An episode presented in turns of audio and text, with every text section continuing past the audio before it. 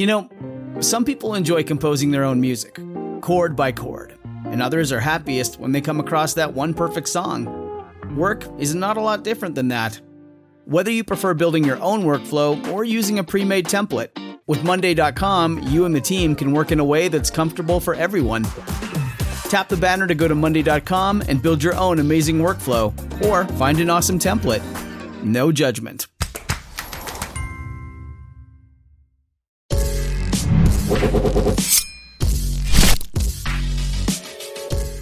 Good morning, and thanks for joining me for Rise and Crime, your morning caffeine hit all about crime. All right, remember the guy out of Illinois who appeared on Family Feud with Steve Harvey in 2020? Okay, he's the guy who, when asked what was the biggest mistake you made at your wedding, he answered by saying, Honey, I love you, but said, I do. Well, here, just listen. What's the biggest mistake you made at your wedding? Honey, I love you, but said I do. Not my mistake. I love my wife. I'm going to get in trouble for that, aren't I? Yeah. Well, we've been following this story since early May when a jury convicted 40 year old Timothy Bliefnick of brutally shooting and murdering his estranged wife, 41 year old Becky Bliefnick. Now, a judge on Friday sentenced Timothy to life in prison without parole. The state had contended that when the marriage had soured after years of emotional abuse, emotional abuse, Tim against Becky, well, they said Tim had moved about a mile away from the couple's previously shared home, where she was still raising their three boys. It is then believed that he took measures to begin stalking her movements. Prosecutors said that Timothy, using the alias John Smith, negotiated the purchase via a burner phone of a bike with no reflectors. Now, when John Smith arrived to purchase that bike, he was driving an orange Toyota CRV, which is the car that Timothy drives. The man doing the driving and the buying was also described as an athletically built man with long dark hair. That description matched what Timothy looked like at the time. Now, prosecutors contended that the purchase of a dark colored bike with no reflectors was so that it could be difficult to see the bike and the rider in the dark, even on like security cameras that are on houses. Well, detectives did gather security footage of each time a person on a bike showed up near Becky's home. They then cross referenced Timothy's cell phone, his laptop, and his Whoop armband, and he, they checked those activities against the exact times the bike was there. Mysteriously, those three devices showed no activity during those relevant times. And if you're asking what a Whoop armband is, it's just like a Fitbit. It's basically a digital fitness tracking device. Well, the prosecution even narrowed down the time frame of stalking to a pivotal moment on February 13th. Okay, see, Becky had begun dating Ted Johnson, kind of casually, getting a little more serious, and they've been dating for several months prior to the divorce that has been caught up in a legal battle for more than two years. On that exact evening, Ted's at Becky's house, and so is the guy on the bike. For a time period from about midnight to 1:30 in the morning, all of Timothy's devices, the laptop, the phone, the Whoop armband, they're all not activated. Then Timothy reactivates everything at 1:32 a.m. and he spends the next 38 minutes searching the internet for terms like how do I find the owner of a license plate or how do I break into a window with a crowbar? Or this one, how do I check if a gun is registered to me? And also, can I just wash off gunpowder? And how do I create a homemade silencer for a gun? Those are pretty damning internet searches. All right, just 10 days later, Timothy climbed into Becky's home by using a crowbar to pry open his son's bedroom window. He then shot Becky 14 times with a gun that had a homemade silencer, killing her while her young boys, ages 12, 10, and 6, slept. She was found lying on her bathroom floor, and detectives later matched up bullet casings found at Becky's home with casings found at Timothy's home. Now, on Friday, Judge Robert Adrian told Timothy during his sentencing hearing the following You planned this murder. You practiced this murder. You broke into her house and you shot her 14 times. Some of those shots were fired while she was lying on the ground. And you did all of that while your children were upstairs at your house, lying snug in their beds. Now, Timothy did not testify in his own behalf at trial, and he also chose to not speak at the sentencing hearing. In fact, the defense exhibited no evidence at trial and presented no witnesses. But several members of Becky's family did speak in heartfelt and emotional impact statements at the sentencing. Now, Becky's mother said while looking at Timothy that he took Becky from her boys and that she was the one who loved them the most on this earth. Her sister said that every video of Becky's laugh makes her forget for a moment the reality that Timothy has created for them. She said that Becky was her only sister, her best friend, and that she locks away her own suffering so that she can move forward with her family for the sake of her family, for the sake of Becky's boys, and because Becky would not want any of their pain to give Timothy any more satisfaction. And because it is worth saying again in this update Becky was a registered nurse who was nominated for the International Daisy Award. That award honors exceptional care in nursing. She also worked as a sexual assault nurse examiner, and she did travel during the peak of COVID 19 to help in virus saturated areas. Now, if you or someone you know is experiencing domestic violence, visit thehotline.org for help. Again, that's thehotline.org. Okay, let's head on over to New Mexico, where a 19 year old has been charged with the murder of her newborn son. But she now has an interesting defense. Okay, we have to jump back to January 27th for the horrendous night for hospital staff, also for Alexee's mom and police. So, the 19 year old girl named Alexee had a committed boyfriend, and she was also a cheerleader at Artesia High School. And on that day, she had claimed that she had worked out at cheer practice for three hours. Also, she said she was currently on her period. Now, both her mother, her boyfriend, and her boyfriend's mother accompanied Alexee to Artesia General Hospital and they went to the emergency room. She was complaining of abdominal pain, low back pain, and feeling the need to have a bowel movement. Well, after arriving at the hospital, Alexee is given morphine for the pain via an IV, and also blood is drawn. She does deny to hospital staff that she is sexually active, and again, she tells more hospital staff that she is currently on her period. She claims to exercise multiple times a week for more than two hours each time. And eventually, hospital staff does do a pregnancy test because well, I'm just going to be honest. She looked pregnant and she was acting pregnant. Those symptoms she is presenting accompany pregnancy. Well, at 12:51 a.m., the staff does verify through a blood test that Alexee is pregnant. However, they do not change her medications. At 1:39 a.m., Alexee tells a nurse she needs to go to the bathroom. The nurse unhooks Alexee's IV, and hallway security camera footage shows Alexee almost running down the hall with her hand covering her rear end. Now, Alexee locks herself in the hospital bathroom for about a half hour. Her mother and a nurse do try to get her to open the door during this time, asking her if she's all right. Eventually, Alexee opens the bathroom door. She exits the bathroom past the ER staff and she heads back to her room.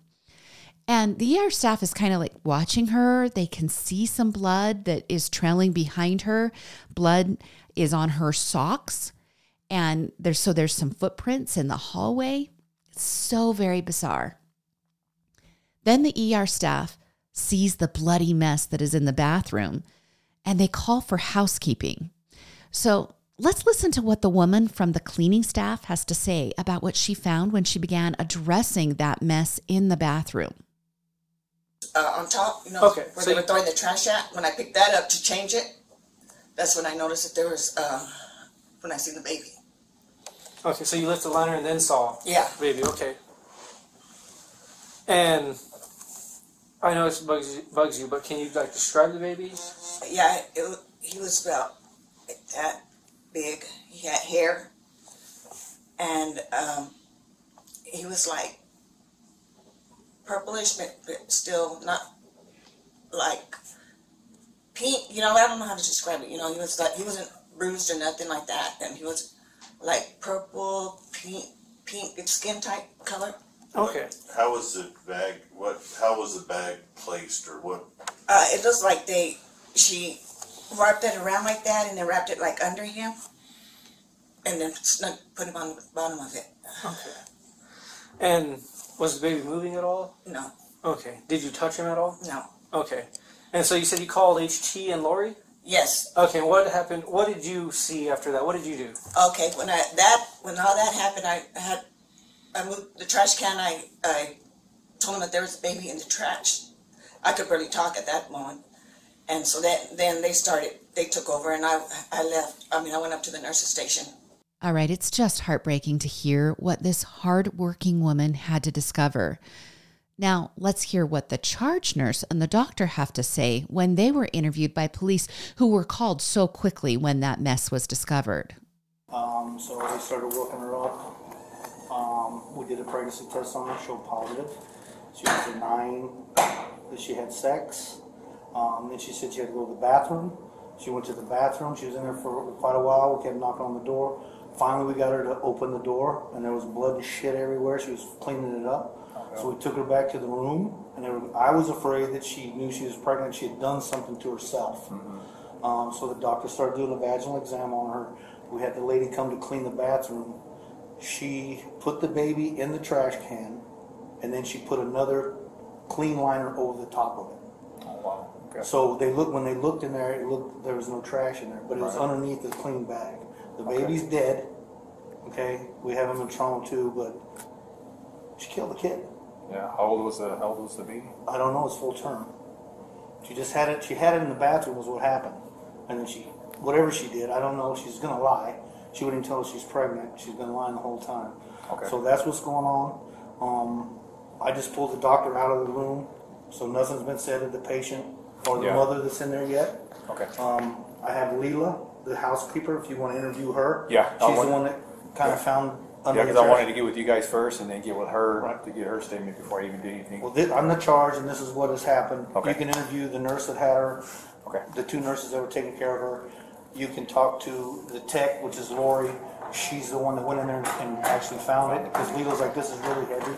Okay. So when uh, Lori went in there, and then of course the baby was underneath the reg, uh, clean liner. Okay. Yeah. If we can, if we can speak with Lori, that would Okay, get I'll her get statement. Lori and I'll, and I'll I'll get get you. I'll get you So, officer, so piece, the first thing though is I need to make sure that the, the mother, the woman who delivered the baby is medically stable.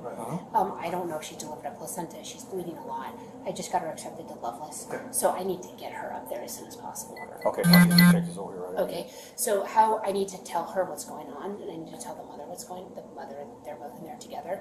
Do, would, is one of you willing to be, be present for that conversation? Go in there. Are you guys going, Yeah. okay, let's Yeah, go in right sure. now and do this. While we're doing that, I'll And get then I'll, ca- I'll make sure Leela comes down, Lori- all the other nurses and stuff are here, and I'll get Leela here. Okay. She's in the ship. Hey, um, Marina, will you get Leela back down here? Marina?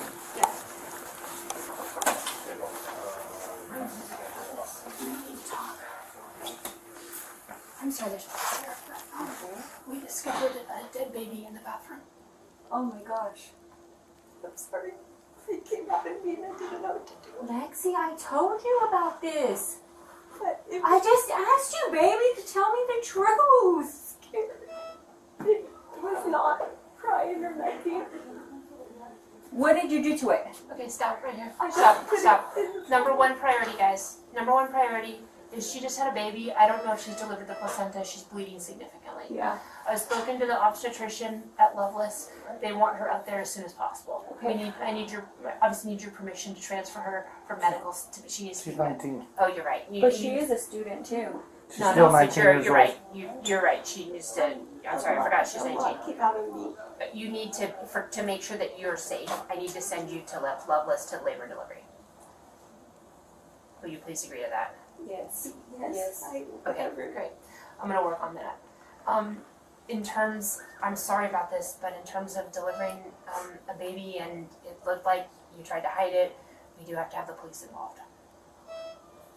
And nothing was crying. It came out with nothing. I know, I know. But the, the baby's gonna have to be taken for autopsy and uh, there'll be an investigator and everything. I'm really sorry.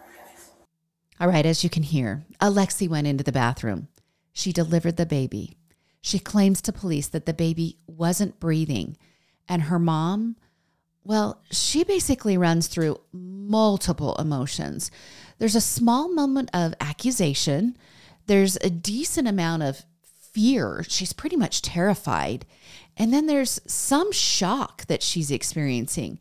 And at least that's what it seems to be because there isn't really any tears at any time. So I'm trying to identify what emotions were happening. I'm also trying to be as neutral as possible because I have never been through anything like this. But there is one exact thing that I find puzzling that asking about the baby doesn't happen a whole bunch. Not by Alexee, not by the mom who is now a grandma, not by the boyfriend, and not by the boyfriend's mom who is now a grandma. Now, mom does claim again while talking with police that she didn't know Alexee was pregnant. And I'll just let you be the judge of that. I'll post pics of Alexee in her cheer uniform just days before she delivered a full term baby. And then you can decide if a mother can look at her daughter and not question whether she's pregnant. All right, Alexee has since claimed that she just thought she was getting fat from eating McDonald's every day with her boyfriend. Now, that statement I just said sounds really insensitive coming out of my mouth, but I'm going to tell you, those aren't my words. Her lawyer is the one being so bold with that statement. Now, Alexee was flown to a women's center to make sure she had delivered the placenta and also to control bleeding that was occurring and she was eventually charged with first degree murder of her newborn and tampering with evidence following the autopsy of little Alex. Yes, Alexee had a name for the baby that she didn't know she was having. Now, the medical examiner found that Alex had air in his lungs and that that finding is not consistent with a stillbirth. Alexee was released on $100,000 bond and she even attended her high school prom with the baby's father. But she wasn't, and I'm going to put this in air quotes, allowed to attend her high school graduation. Now, the school says this was a request they made of Alexee just because they didn't want to have the ceremony become a spectacle with all of the news coverage. And according to school administration, Alexee agreed and she chose not to attend graduation. And I don't want to forget about reporting on the baby. Little Alex, when found by the cleaning woman, was then moved by the charge nurse to a trauma room. The doctor comes into the room and verifies that the child is dead. And I appreciated that the staff acted quickly at finding a more respectful place for little Alex to rest before being taken to the medical examiner's office. Now, I knew about this case weeks ago, and I've just been kind of waiting to see where it went before reporting. And now I feel like I need to tell you all about it because Alexee has filed a lawsuit against the hospital and its staff where she delivered the baby in that public restroom. In the wrongful death lawsuit, Alexee accuses the nursing staff of giving her several medications that caused the baby to stop breathing before birth. Okay, remember, I told you that they gave her morphine. They also gave her Toradol for pain and Zofran for nausea. But according to law and crime contributor Jerry Duggan, who is a former homicide prosecutor and he's also currently a medical malpractice attorney, he says this defense by Alexee's attorney is both desperate and dangerous. He said it is absolutely not a deviation from the standard of care in the ER to administer morphine to someone who's pregnant. In fact, I'll back that up. My own daughter in law, who delivered my very handsome grandson a year ago, received a dose of morphine a few hours prior to delivery. Okay, but let's look at this objectively. Was it too much morphine? Well, according to the medical examiner, the amount of morphine found in the baby's blood was too low to cause the baby's death.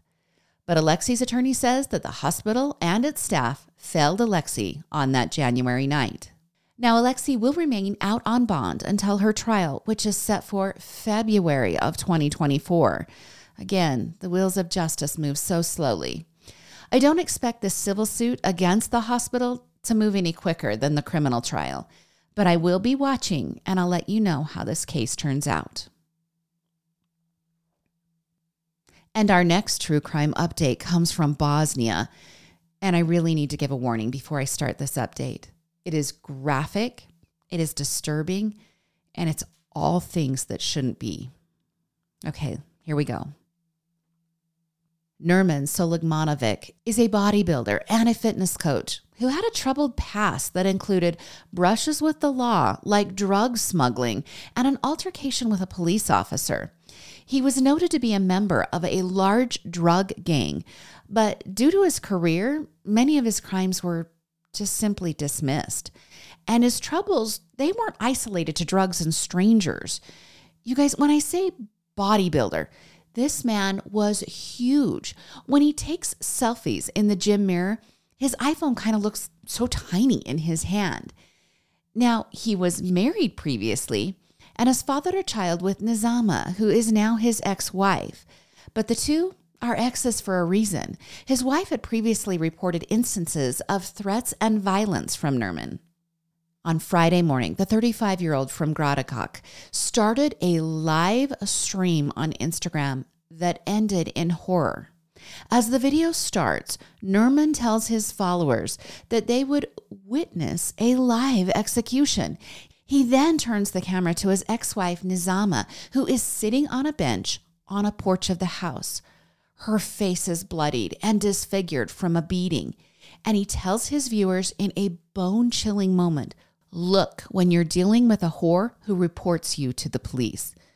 When he does this, he's referring to the damage that has already been done to Nizama.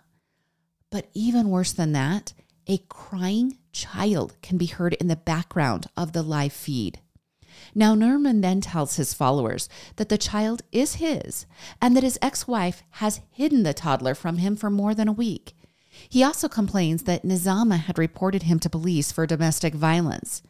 He asks Nizama why she reported him to the police, and she says, with lots of difficulty because of her injuries, that she was afraid for her and her child. And as if this couldn't get any worse, he then says, Here, watch the murder live now. Nice and easy. Are you watching? Nermin then, without hesitation, fires a bullet into the forehead of his child's mother. Authorities said the live video reached over 12,000 viewers. Now I'm really struggling with this next part. He turns the camera towards a child lying on the floor and says, Here, someone come and save the child. He does end the video at this point, but the killing spree, it's not over. He goes on to film two more live videos as police are pursuing him, where he callously tells the viewers he's killed two others off camera. Police discover later that the two others murdered by Nermin are an adult man and his son. Now, this part has been incorrectly reported in some media. Initial reports said he had killed his young child. However, it seemed that the two men he killed had crossed his path and he wasn't going to let them live. In the live video, he says, I killed a father and a son. God knows how they crossed my path. I killed a woman and two enemies. I hope I killed a policeman too. Well, during the chase, Nermin did wound a police officer and another man and a woman, all in various locations throughout the city. Nermin eventually committed suicide after being located by police, but before they could apprehend him. Now, in another horrible and deplorable twist, some followers on Nermin's Instagram account who viewed the video well, they actually left supportive comments in the video feed approving of Nermin's actions against a disobedient woman. Now, prosecutors have warned that they may take legal action against those who commented. Ingrid Macdonald, the UN resident coordinator in Bosnia, spoke out against levels of violence against women in the Baltic country, and she called for an immediate collective action in order to curb future violence. She said the United Nations stands horrified by the fact that the murder of a female victim was live streamed via a social media app. She said it is just one of the latest in a streak of female murders and severe cases of gender based violence in Bosnia and Herzegovina. She boldly called on authorities to commit to eradicating this sort of heinous crime. She then went on to urge the international community to join forces in stopping such violence. Now, in Nizama's most recent Instagram post, she shared a tender photo of her young daughter's foot peeking through the slats of her crib. Now, in that photo description, she said her child made the future worth living for. Here, I'll just read the complete description because it's so sweet. It says that a baby will make love stronger, days shorter, nights longer, money less, home happier, clothes more shabby, the past forgotten, and a future worth living for. I can't really end this podcast any better than that. Hug your babies. That's your Monday edition of Rise and Crime. You can always watch this podcast on YouTube and you can follow us on Instagram and TikTok. Join me again on Thursday for more morning crime news. I'm Mama Jules and keep safe out there.